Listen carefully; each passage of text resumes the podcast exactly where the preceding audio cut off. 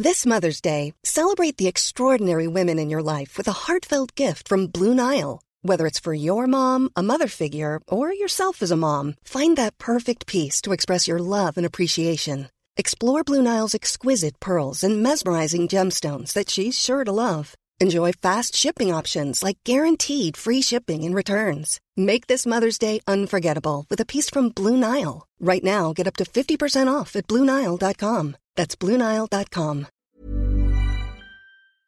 In three, two, one.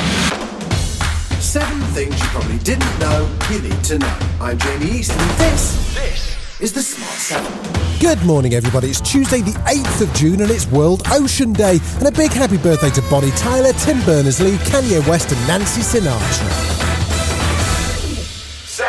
There were 5,683 new cases of COVID 19 yesterday and one additional death. Matt Hancock was on his feet in the Commons with an update on vaccinations. As of today, 76% of UK adults have been vaccinated at least once, and 52% of adults have had two jabs. The pace of the vaccine rollout has been extraordinary. This Saturday alone, the team delivered over 675,000 jabs, and I'm delighted to be able to tell the House that from this week we will start offering vaccinations to people under 30. But even as the vaccines continue to roll out, former Chief Scientific Advisor Sir David King warned that all the signs are a third wave has already started. One in 25 new cases are people who have been vaccinated twice. That means 400 new cases a day are people who have had the vaccine twice. So I, I just want to say while there is an extensive amount of virus out there in the country amongst our people, it is dangerous. And epidemiologist Dr. Deepti Gurdasani says data on infections from schools shows there is real risk right now. SAGE modeling has shown that with a variant that's more transmissible and has some ability to escape vaccines, we could still exceed the level of hospitalizations uh, compared to Jan if we don't act now. Boris managed to temporarily avoid a Tory rebellion yesterday on the foreign aid budget after Speaker of the Commons Sir Lindsay Hoyle ruled out the controversial amendment. I have deemed that new clause 4 to be outside the scope of the bill. New clause 4 is therefore not selected and may not be debated today. Tory backbench MP Andrew Mitchell was not impressed. But, Mr. Speaker, the government front bench are treating the House of Commons with disrespect. They are avoiding a vote on the commitments that each of us made individually and collectively at the last general election, on a promise made internationally, and in the opinion of some of Britain's leading lawyers, the government is acting unlawfully. And Rami Sharma, operations director at World Vision Lebanon, says aid cuts have a real impact on people who are struggling. Uh, the cut of funding of £500,000 will actually leave 10,000 families without food for a whole month.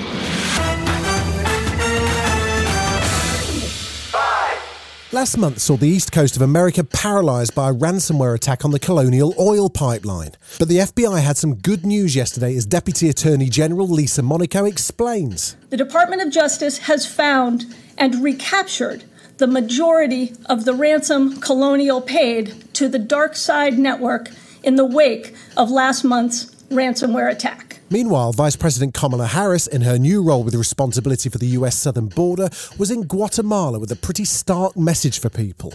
I want to be clear to folks in this region who are thinking about making that dangerous trek to the United States Mexico border. Do not come. Do not come.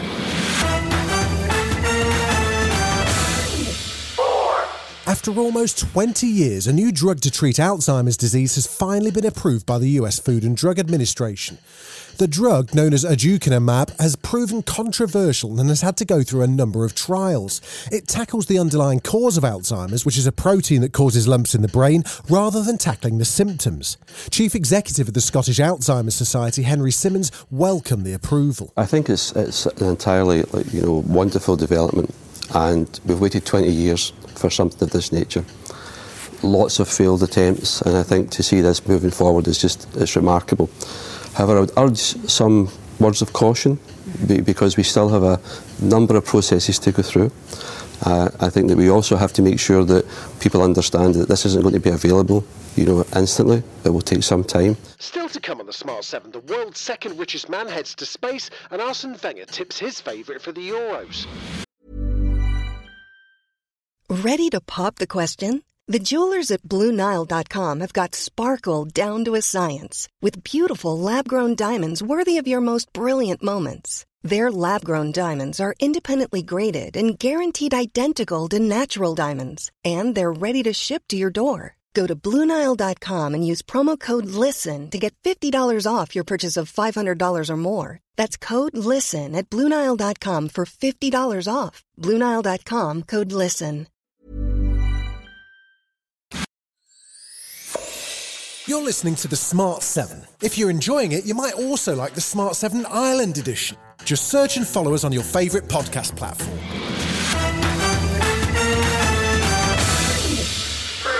The Euro 2020 tournament, well, Euro 21, kicks off this Friday in Rome, with Wales facing Switzerland on Saturday, England facing Croatia on Sunday, and Scotland in action against the Czech Republic next Monday.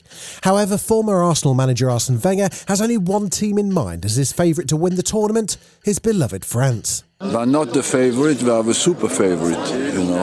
Uh, favorite is not big enough because uh, when you when you win the World Cup and then you have uh, in your team Kante, Pogba, Benzema, Griezmann, Coman, uh, Giroud. I forget half of them, you know. He's the second richest man in the world and he knows everybody's address. Yep, it's Amazon's Jeff Bezos. And now he's planning a little road trip with his brother. Yeah, he popped on Insta yesterday to make us all a little bit jealous. He's heading into space. You see the Earth from space, it changes you. It changes your relationship with this planet, with humanity. It's one Earth. I want to go on this flight because it's a thing I've wanted to do all my life. It's an adventure. It's a big deal for me. I invited my brother to come on this first flight because we're closest friends. I really want you to come with me. Would you? Are you serious? I am. I think it would be meaningful. Have my brother there. What? Well, it must be nearly summer as the entertaining Daft stories are appearing. Yesterday, Good Morning Britain headed for a nudist camp, as you do, which is run by the charming and entirely naked Colin Wood and his family. He highly recommends it. Um, it's enjoyable, it's convenient. Uh, you're not, especially with camping, you're not struggling to change your clothes in a small tent. You can just walk about. When you go for a shower, you can go as a family. It, it's convenient and people trust each other. This has been the Smart 7. If you're listening on Spotify, do us a favour and hit the follow button. We're back tomorrow at 7. Please like and subscribe everywhere or enable our skill on Alexa.